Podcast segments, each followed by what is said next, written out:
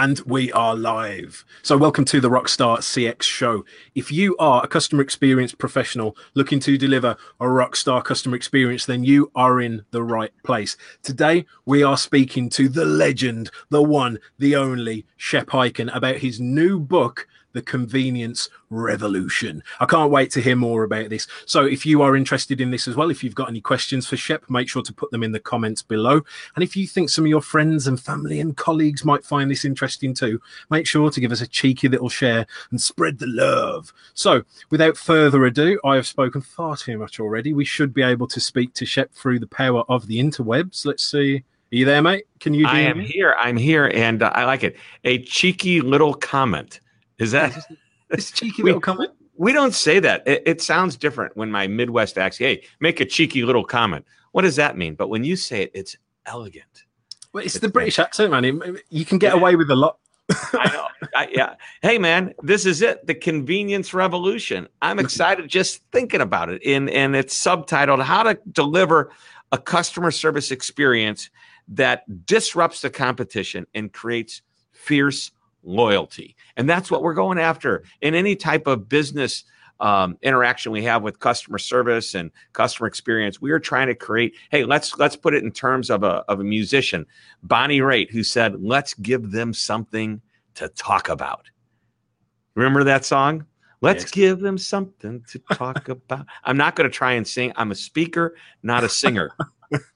But but isn't that what we're trying to do? When we give them something to talk about, hopefully they're talking good. Okay, we can give them something bad to talk about. But assuming it's a positive experience, what we're going for is an amazing experience that not only people talk about, but be, they want to come back to experience. And we looked at a number of different ways over the years. I've been writing books about customer service and experience, and I said, what is it today? That is differentiating companies from the competition because today, more than ever, uh, it's it's so competitive. Customer service is recognized as a must-have, not a nice-to-have.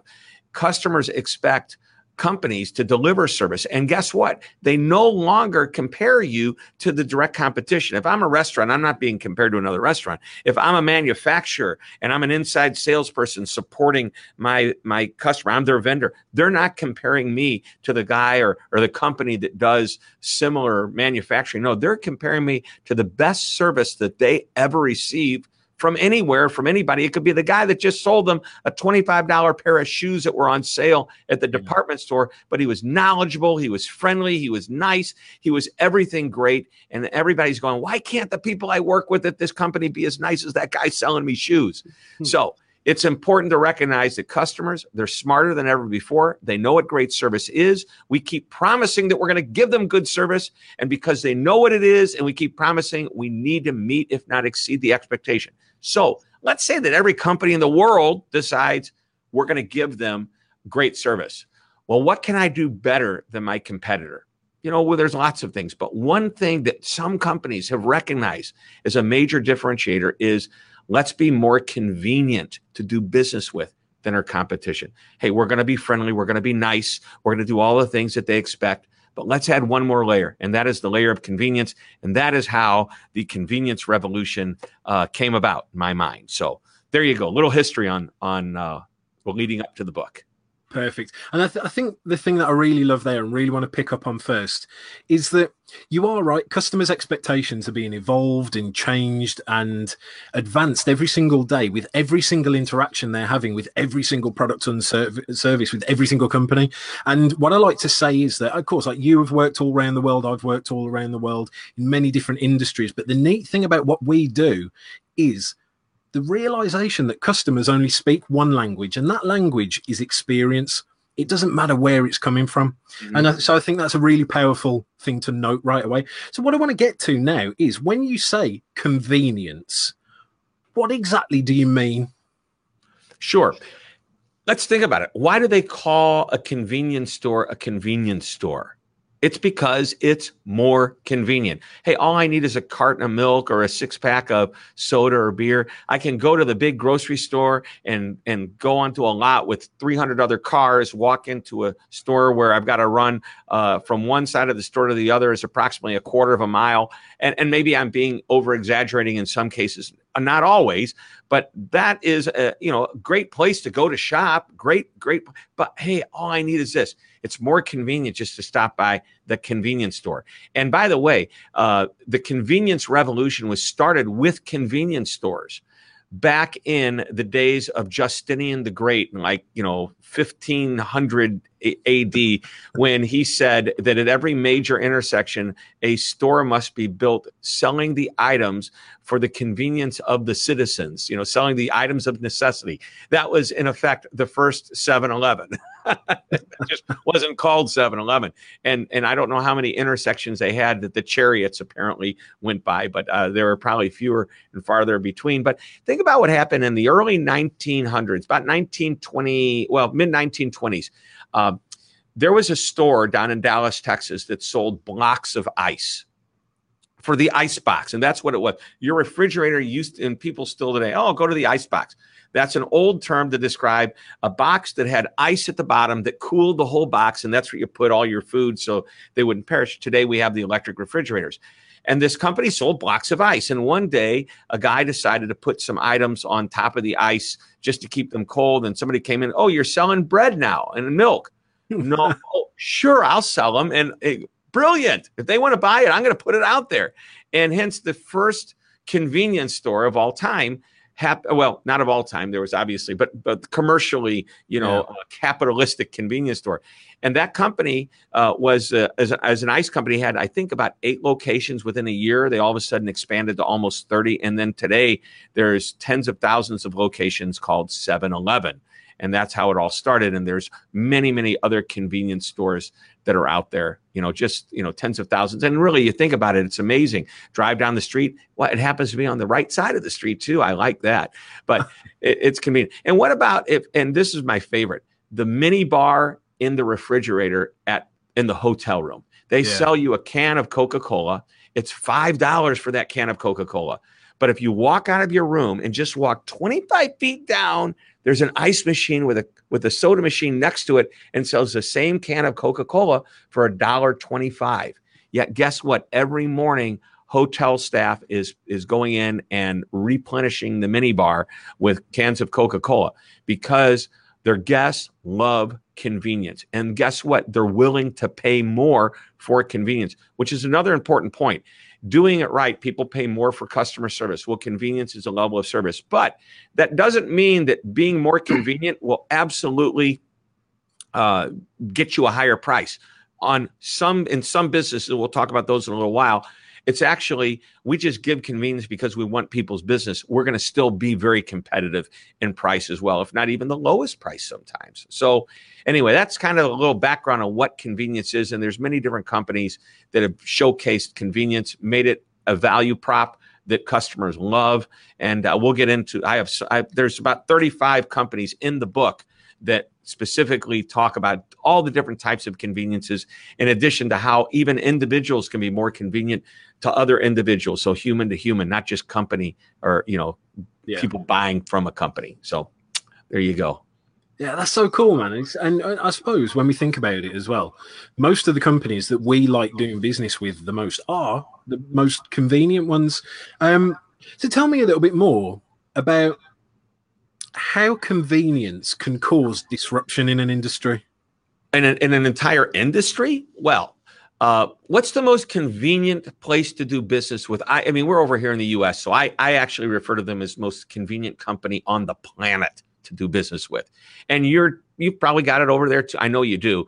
What's the most convenient company you do business? It's like a it's a question, it's a quiz. It's a te- it's a pop quiz. It's a oh, man, what if I get this wrong now? You're gonna I'm gonna I'm gonna go for it. I'm gonna say Amazon. Bingo. Ding, ding, ding. That is the correct answer. Thanks for playing the game. So, so, why is Amazon so convenient? Because, you know, they disrupted an entire industry. Back when they started 20 some odd years ago, uh, Amazon was a bookseller. They said, hey, uh, you know, let's go sell books. But you know what? We don't need a brick and mortar store.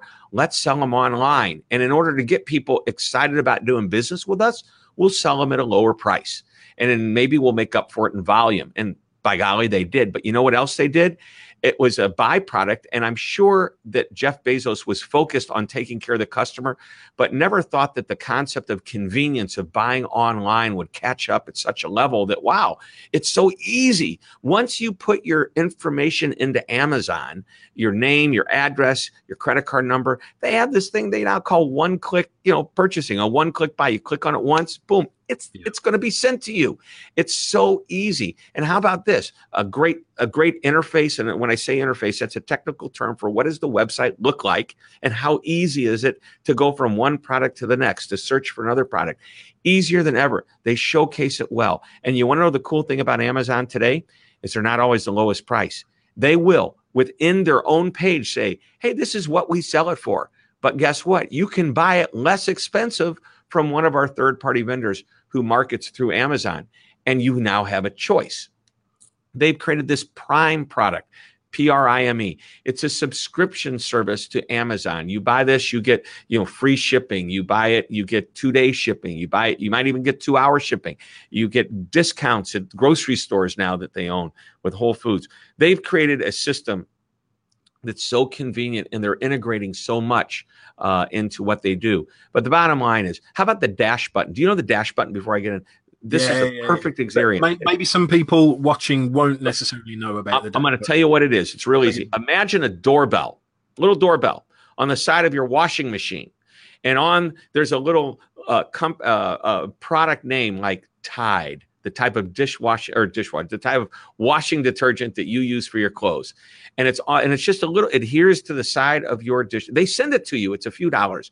And you push the button when you run low on your Tide washing machine detergent and and guess what? It gets delivered to your home. You don't have to go to the store, you don't have to go online to put in your name and it just automatically or should I say automagically happens. So that's all it is talk about convenience and they're constantly pushing the envelope for convenience they have set up a warehouse distribution system that now allows customers to now not just get sometimes two day shipping but one day and even two hour shipping because yeah. they're creating these warehouses closer to where their customers are jeff bezos may be the most customer focused man on the planet living today. Uh, and, and he's held this title for many, many years. So it's a very good title. And that's one of the things that's made him very successful.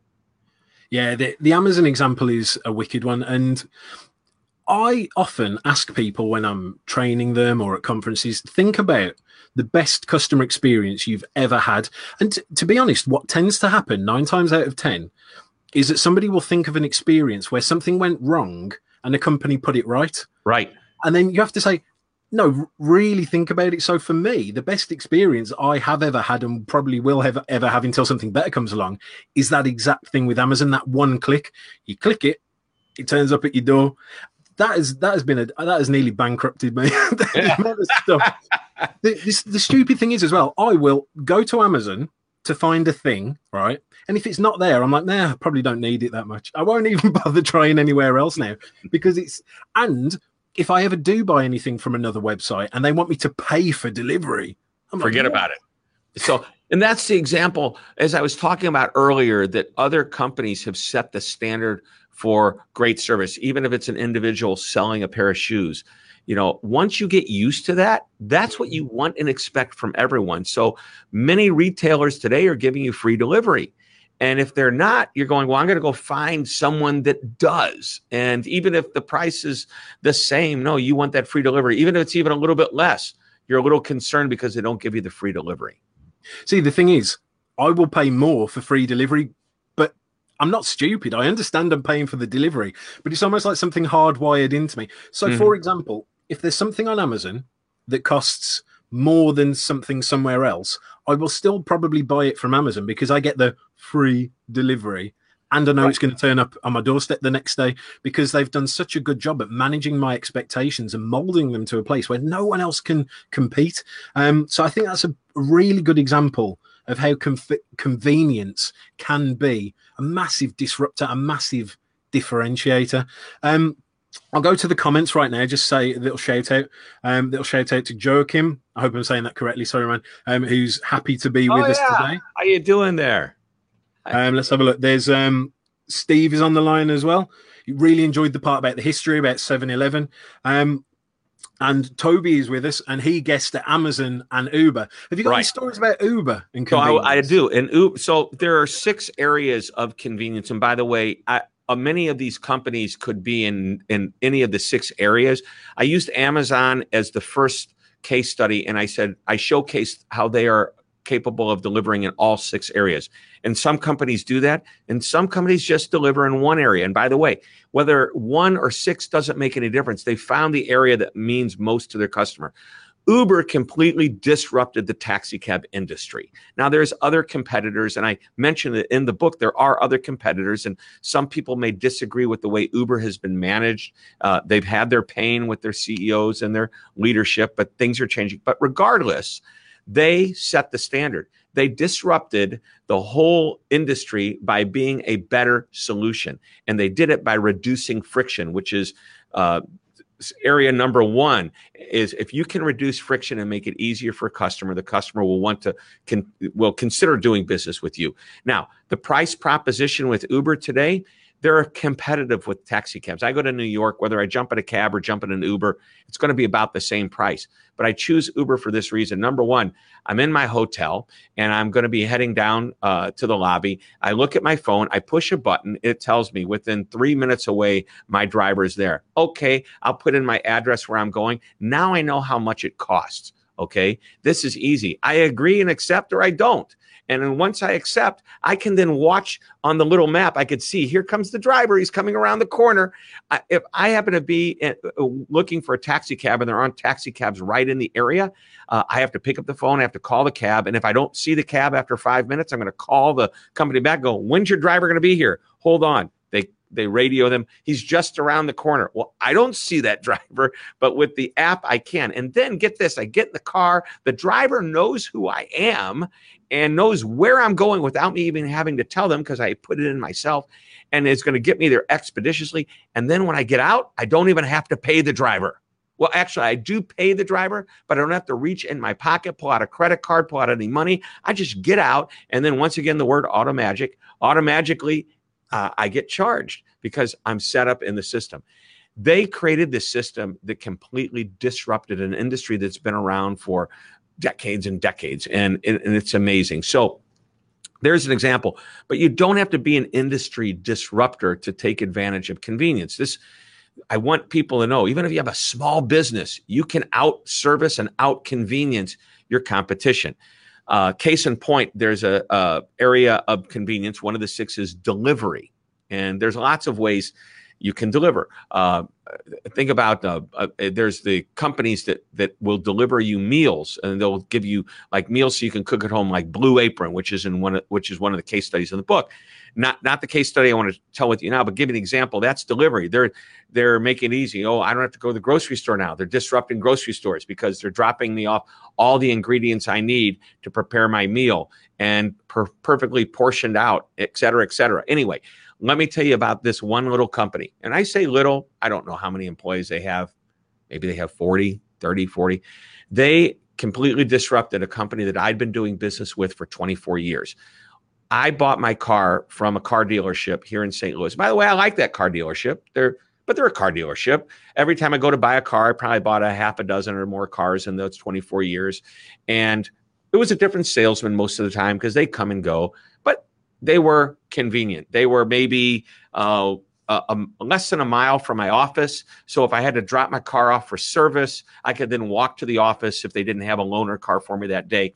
And one day, my wife says to me, We're riding bikes. She goes, Look at that car. That's a beautiful car. You got to check out that car. So as we're riding, we see a car dealership, not my car dealership, about maybe 10, 12 miles from where I live and there's a car in the window that she just showed me. I go, let's go check it out. So we pull in there and we look at it and we talk to the, and you know, we're a little sweaty in our bike bike outfits and stuff. And the guy said, Why don't you drive the car? I go, You don't want to drive the car. No, go ahead, drive the car, test drive the car.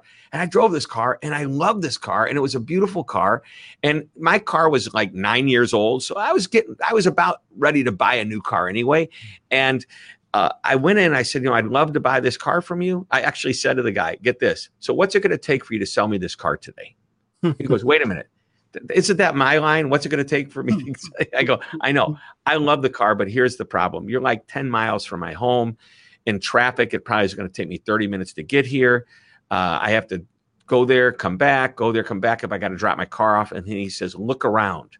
Do you see a waiting room in our dealership? And I looked, I, I don't see one. He says, Well, we have one, but it's small because most people don't use it. I go, Why? He says, Because when you buy a car from us, we deliver it to you. And every time you need service, we will drop you off a brand new demonstrator uh, car. Uh, and every car they've dropped me off has been a beautiful brand new car, a loaner, if you will, and no charge. We'll drop your car off, that car off, pick your car up, bring it back when it's finished, and it's going to cost you the same. It's under warranty, whatever. It, that's what we do. We call it concierge white glove service. And I go, wow, I like that. And I don't pay extra for this. No. What about the price of the car? We're going to give you an offer and you go and shop it around if you want. Come back and let us know if it's not the, the best price. I went, wow. Well, guess what I did? I bought that car.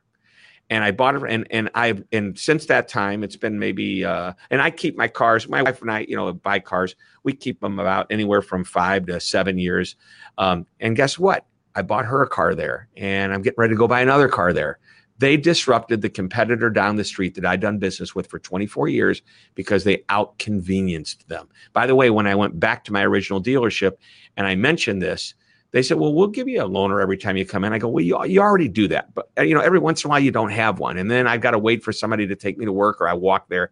And they wouldn't do the uh, the swap like that. They wouldn't come and deliver. So delivery is a powerful way. And again, uh, technology uh, is another one, or or just you know reducing friction, as I mentioned before. Every one of the convenience principles has a factor of reducing friction. It's just companies like Uber created that as their main value proposition. Yeah, I think that's it's a really good example, and it's a good way to think about it too. You don't necessarily need a massive investment. You don't necessarily need a load of technology. You don't even necessarily need to disrupt an entire industry. Mm-hmm. You can mm-hmm. just out disrupt your competitor. And I've seen you um, write about out servicing your mm-hmm. competitor. Can you tell me more about out servicing your competitors? Well, well, out servicing is exactly, you know, when you can out customer service your competitor, you're basically delivering a higher level of service. And years ago, there was something called the amenity wars. The amenity wars were between hotels and a hotel. And, and by the way, I give credit to my friend Phil Wexler for coining this term. I think it's his. Uh, but the amenity wars were wow, you stay at our hotel, we're going to put a newspaper at your doorstep every day. And the hotel across the street said, I hear they're putting newspapers at the doorstep uh, of each guest. Let's go ahead and do that too. And hey, let's give, then the hotel says, let's do fluffier towels. And the competitor says, I hear they have pretty fluffy towels over there. Let's just go buy some fluffy towels. So basically, the competitors are trying to outservice one another. And I, by the way, think that's a great practice because the more each company in any industry tries to outservice everyone else. It just raises the bar for everyone and it gives the customer a better experience. So, is there something that you can do to outservice your competitor that the uh, that the competitor can't do? That's hard to find, but it can be done. Another question simply asked is what do I do that would cause my customer to do business with me instead of a competitor? And it might be a service issue. It could be we have a product that they don't have. Okay, that's differentiation.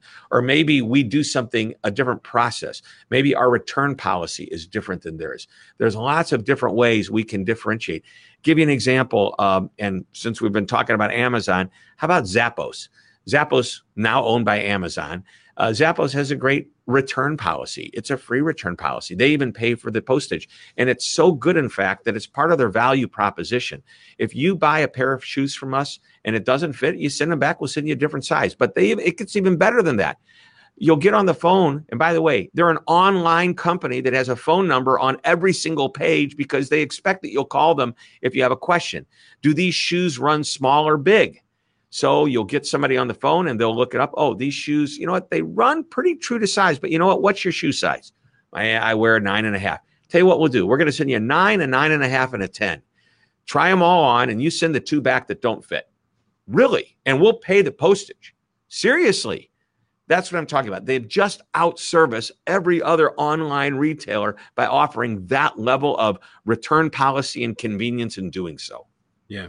And I think there's a massive mindset shift there that people need to start thinking of customer service as an investment instead of a cost and yes. realizing that you are investing in the relationship with the customer and it's not just a cost center. So that's a really good example, brilliant example with Zappos as well. Amazing company for customer service. Um, few comments here.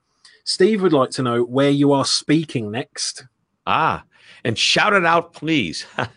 I will be speaking in Chicago for a really cool company called Pet Butler. Now, get this. Do you know what they do? They have a van that goes around to residencies and they clean the dog poop off the lawn. How's that for a service? well, you know. and believe it or not, uh, the relationships that these franchisees build with their customers is really powerful. And they build this relationship with not just the the, the homeowner but you know hey let me see your dog i mean they really yeah. engage at that level and they go around and drive around and they have lots of stops along the way where they pick up the poop. So that's interesting. I'll also be in las vegas next week and uh, let's see where i be after that? I've got a couple i've got a really cool booking coming up are you ready for this? I'm going to Nigeria, actually going back to Nigeria uh, in just about a month. I'm going to spend a week there. Of course, uh, last time I did a seminar and a workshop on customer service and experience and talked to people in the financial services industry, the hotel industry, uh, some people in the restaurant industry. But this time we're going to take a little spin on this. Uh, we may do some of that, and uh, we will do some of that. But what we're going to do is we're going to stop at universities and we're going to talk to students. We're going to talk to uh, a population of Nigeria, which is a majority that may make just a few dollars a day in their job and have never been exposed to the concepts of of how can you create a better customer experience. Because guess what? Our ways uh, in in our country here in the us and in your country and in, in i guess western civilization if you will some of these ways are becoming more popular and are starting to infiltrate other cultures. And guess how they find out? Uh, that was one of the things that when I went to Nigeria the last time, I always ask this when I go to a foreign country. I go, do you really want me to talk about what we're doing here in the US? Because what you're doing over here in Nigeria or what we're doing over here in, in you know Singapore or, or Germany or whatever, is this what you want? Is this the kind of service? Because culturally, it may not be a fit. And this is always the answer I get. Well, they know what it is. I go, how do they know? They watch it on TV. They see in TV shows, and, and, and, oh, that was a great, you know, go to a restaurant. Oh, they were wonderful, or they weren't wonderful. So there's TV shows out there showcasing the world what great service is. So I'm excited to go to Nigeria. Uh, actually, I'm going to be in uh, uh, uh, Charleston, South Carolina, in about a week. I'll be there as well, in a week and a half. So I've got a number of bookings. Nice. Yep. Good. Um, so Brett really liked the car dealership uh, example, uh, talking about removing barriers is the best way to improve an experience. Yep, I think we can agree with that too. Um, Erica's got an interesting thing here, saying that they call Zappos during the coaching sessions for their new hires to, to show them. I wonder if Zappos knows that's going on. Hey, you're part of our training program. I love that. That's that's bloody clever. That is. Um, uh, last one here for the moment, Toby. Hey, Toby. He's asking about research for the ROI of good customer experience, company culture, and vision. Uh, I'm not really sure what the question is there, but with well, that, basically, there's a tremendous amount of research out there. Uh, yeah. uh, I just actually have an article coming out. I believe it's going to come out on Saturday, uh, this coming week in Forbes.com if you go to Forbes and you type in just on their search bar, just type in my last name, Hyken, H Y K E N. every once in a while, there's these great reports that come out. Salesforce put a great report out. Uh, Gladly is coming out. It just came out with a report on customer expectations. What's really cool is I just saw a PNC report. Uh, I, actually, I reported on this about maybe three months ago, and uh, the stats are are all really consistent. It's like, hey, we we interviewed two thousand customers, we interviewed a thousand customers, and the percentage of people that will switch after a bad experience, that will stay because of a good experience, that will spend more because of a good experience, and how much more they will spend. It's all out there. Proving that, as you say, it's an investment. Customer service doesn't cost, it pays. So here's a point I want to make that's really, really important.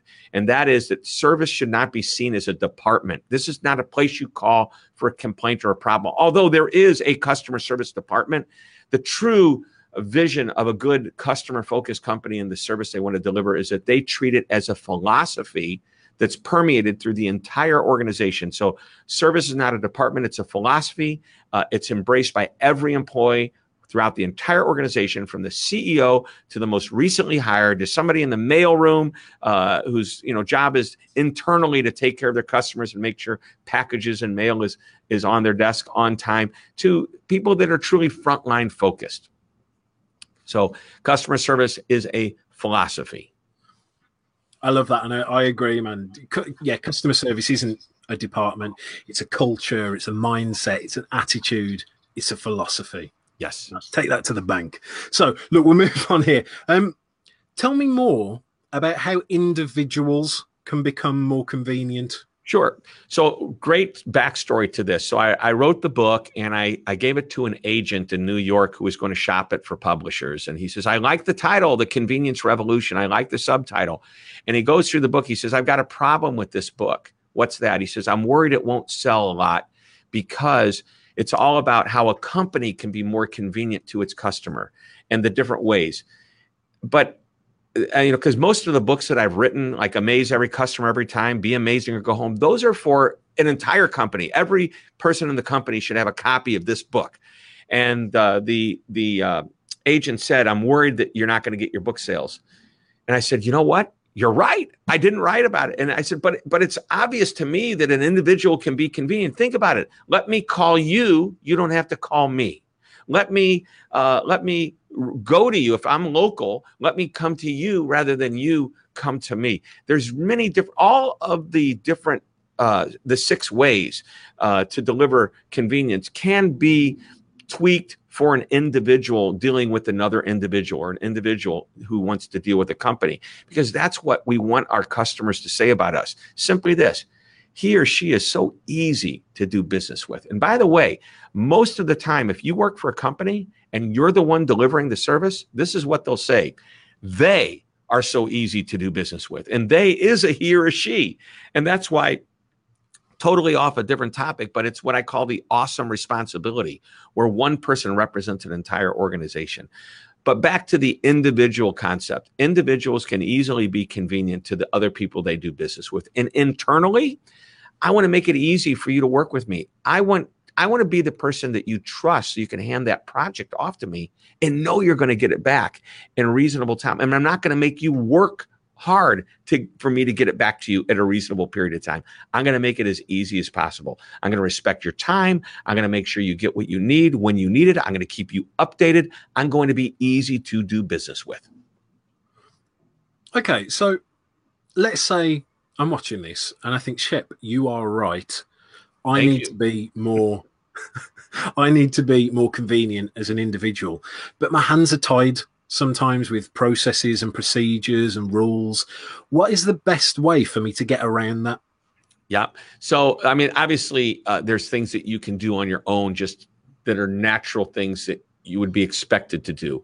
And just simply by being aware of it, calling people back at the right time, saying, I'll call you, you don't need to call me that type of thing. But if there are processes that are in the way, then that is an issue that is uh, it's a bigger issue, and that needs to be addressed at what I would call the corporate level. So uh, I call a person that's inside the force within, and that person has the force or has the capability of getting to the right people and saying, "Hey."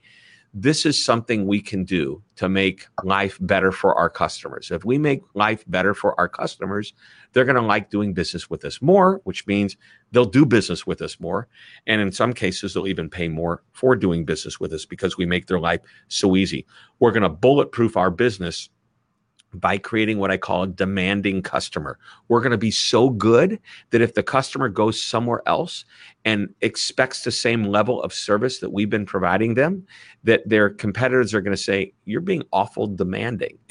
but that's our standard, and that's what we do. So, um, the force within means we find where the clog is in that process and we start to determine how we're going to get rid of it. By the way, the only way this is going to happen is if the company decides that they want to be customer focused. Because customer focused companies take a look at all of their different processes, the different, uh, they'll go to all of their employees and they'll say, hey, where, what are your biggest, uh, the top three complaints that you hear from either an outside customer or even an internal customer? Well, I mean, they could be many things. We hear all the time that are, it's very difficult for people to reach us uh, during the day. They're put on hold for, for 20 minutes at a time. Well, that's an easy one to fix. I mean, is it a staffing problem? Is it a technology? Let's let's use technology. And, and by the way, technology is one of the six areas in the convenience revolution book. Uh, how can we use technology to eliminate this 20 minute wait? Well, maybe we don't want to staff up because there's slow times and fast times and we can't figure out how to do it. But why don't we implement a very reasonably priced technology that will simply tell the person waiting, hey, it's going to be a 20 minute wait. If you want, you can wait. If you don't want, hang up and we'll call you back. And obviously, you have to punch in your phone number. Well, that just made it a little bit more convenient. What can we do to make it even more convenient? And maybe you aren't ready to, maybe you can't wait 20 minutes. That's why you're hanging up and you're not going to be available if we call you back in 20 minutes. Is there a better time for us to call you? Punch that into your keypad and punch your phone number there, and we'll call you back at that time. So, what you've just done is you've eliminated the waiting problem in, in effect without having to ramp up staff by using technology. Yeah, th- two main things from that for me. The, I, I, love the idea of creating a demanding customer so that if they were to go anywhere else, they mm-hmm. would seem so demanding. But with you, it's just the norm. It's because the expectations have been changed. And I really like the idea of making just lots of little conveniences throughout your service and throughout your experience because realistically at the end of the day they're going to add up to one big differentiator and it does come back to that. As soon as they go and do business with another company, they're going to look at it and go, God, why is this so difficult? Right. Why is it that Shep's company can do this?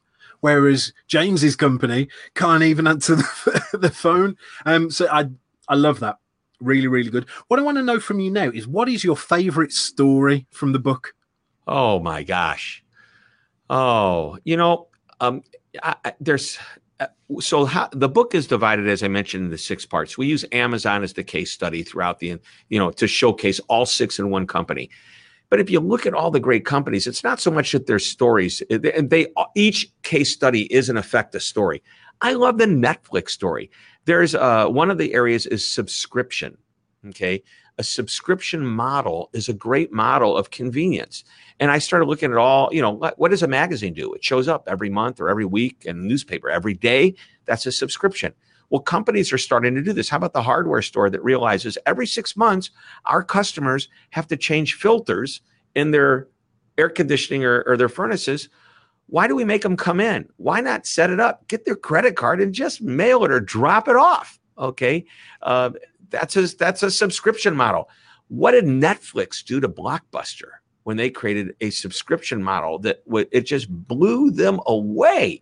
To, and by the way, uh, I love there is a line in there where I talk about Blockbuster made a mistake. Netflix wanted to sell themselves to Blockbuster for like six million dollars. Today they're worth billions of dollars. Uh, boy, darn, that was a missed opportunity. So I love the Netflix example. Um, one that I lived myself was Panera Bread or Panera, it's called Panera Bakery. There's uh, around the U.S. There's, gosh, I can't remember how many units, probably a couple thousand of these restaurants around.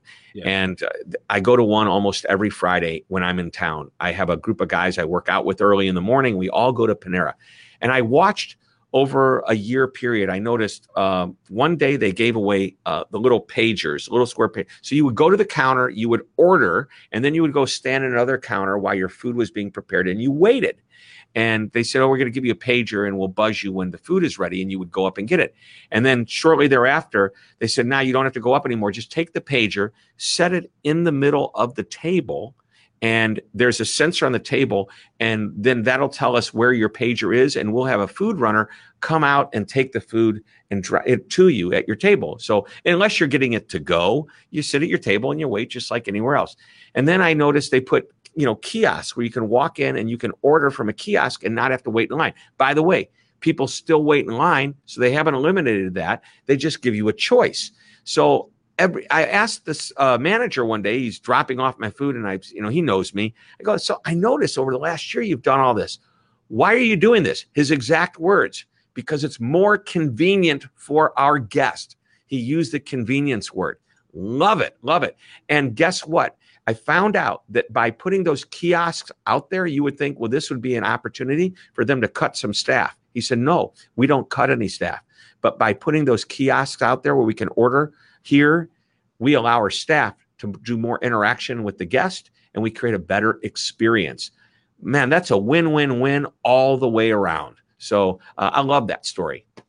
Yeah, man, that's that's great. I mean, the Netflix thing is kind of good that they didn't sell to Blockbuster because chances are Blockbuster would have messed them up quite bad, I reckon. Um, but yeah, and the the Panera bread thing, I, I always remember those guys because there's a heavy metal band called Pantera, and every oh, yeah. time I see a sign, I'm like, is it? No, oh, I just I thought, oh, they're you know diversifying and got their own bake, but no, it's not them. So there you go. right, um, I want some advice from you now. Okay, there's only one thing I can do in my organization to make my company more convenient what is that one thing? What should that one thing be? Wow. I mean uh, well the one thing it's an overarching theme to the entire book as i mentioned and that's reduce friction. Just find a way to reduce friction. And there's many many different ways. We talked about uber we talked about amazon we talked about all these different companies. Delivery is a form of reducing friction but as I mentioned, some companies have reduced friction to the point where that's their major value prop. And delivery may be the major differentiator that my car dealership has between all the other dealerships that sell the same brand. Uh, you know, you've got technology. PayPal uh, is a great example of technology. They made it real easy for us to um, uh, transfer money from my bank account to you really, really fast, really, really easy. They reduced the friction in doing so. So I would say look at your process and find out where there could be friction points. Where do customers complain, if anything? And maybe they say, well, it's not a big deal, but if you could do something, this would be nice for you to fix. I don't like waiting this long, or, or it takes me, you know, whatever. It doesn't matter. Figure out a way to reduce friction at any point in the process, and you're already starting to be more convenient for your customers. Perfect. Perfect. Okay. I'm so, glad you said that because nobody's ever asked me that question. I don't know if I had the answer perfect. It's perfect. And I think having that mindset of almost hunting out friction points and looking how can I be more convenient? How can I mm. smooth this out? How can I make it just easier for the customer to do business with us? Because surely that is what we should all be striving to do in any company. How do we make it as easy as possible for you, the customer, to give me some money? You know right, right. And, Why and, do we know, make it so difficult? You, one other thing you might want to do is look at your competitor and don't look at your competitor for the things that they're doing that are right that you'd like to do. Look at the competitor for the things that you're, they're doing wrong and make sure you're not doing them. So mm-hmm. look for their friction points and say, boy, we better not have any of those. That's a that's a wicked idea. You could get your little team and go on a little field trip to your, your competitors and write down all the crappy things they're doing and then just do them. There you go, perfect. Um, look, there's going to be a bunch of people watching who are going to want to buy that book. I hope so. Tell me how, how do they do that? Sure. So the the best place right now because it's pre-publication at this point is beconvenient.com. B E convenience, you know, C O N V E N I E N T, beconvenient.com. But here's the cool part. Even though the book doesn't come out until October 2nd, the ebook is available today. Not for sale, but only if you buy the book and it will immediately be sent to you. Uh, and it's just a real simple thing. We wanted to make it convenient. Uh, you you uh, you order the book through our website, and then by the way, in October second, that week when it comes out, your order will be officially placed with one of the retailers, whether it be uh, Amazon, Barnes and Noble, CEO Read, Books a Million, one of those retailers, and you will receive your book shortly thereafter. But in the meantime, you can get a jump start and you can get the ebook today. I'm going to do that. I'm going to do that later and I'm going to get it. Um, look, Shep, thank you so much for spending time with us today. And thank you for all those really, really wicked insights that I know everybody watching is going to go away and try and implement straight away. And everybody watching, thank you very much for being with us. Thank you for all the engagement. Thank you for all the shares and the comments. And until next time, keep on delivering that rock star customer experience.